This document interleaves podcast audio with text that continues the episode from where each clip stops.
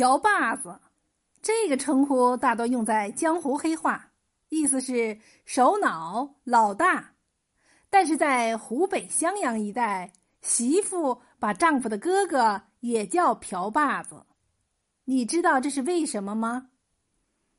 这个起源说起来话就长了。话说古时候，人们都是一大家子住在一起，不分家。四世同堂，一大家子几十口子人，非常热闹。人多了，每天做饭就变成了一件非常繁琐的工作。为了公平起见，一般都是弟兄几个商议，大家每天轮流做饭，按照长幼顺序排队，一日干一天，大家轮流做饭。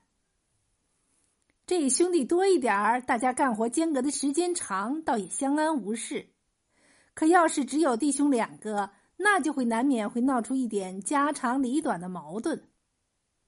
有一户人家只有兄弟俩人，各自娶了媳妇，没有分家，两妯娌轮流做饭。这一天轮到老大做饭，老大怕媳妇，就让媳妇歇着，自己干活做饭。你想啊，男人忙了一天农活，又做了三顿饭，很是疲劳。晚上洗罢了锅碗，就把水瓢忘在了水缸里，打着哈欠就睡觉去了。到了第二天，轮着老二做饭了。老二媳妇早上起来做饭时，到处找水瓢，死活找不着。最后，老二媳妇端盏灯往水缸里瞅了瞅，不瞅不知道。一瞅吓一跳，弟媳妇咋呼呼地说：“缸里好大一个老鳖，颈脖子伸的老长。”从前的水瓢都是木头做的，时间长了就变得乌黑，瓢倒扣着，加上灯光暗，看上去像老鳖。老大一听，不对呀，这几天没抓过老鳖呀，水缸里哪里会有老鳖？他赶紧穿衣起床，到厨房往水缸里一看，原来是水瓢倒扣着。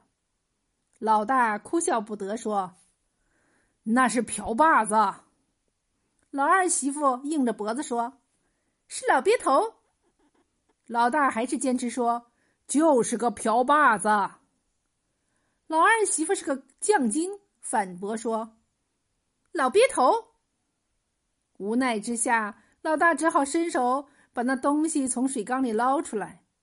老二媳妇一看，这才醒过神来说：“还真是瓢把子。”那时候左邻右舍住的房子是墙连墙，隔音不好，他们的对话就被隔壁邻居听见了。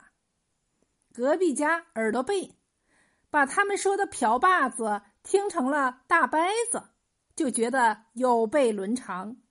找了个机会对这家老二媳妇说：“哪有弟媳妇说大伯是老鳖头的？实在是不像话。”弟媳妇哭笑不得，可怎么解释也解释不清，弄得一家人成为了笑话，大家都不好意思。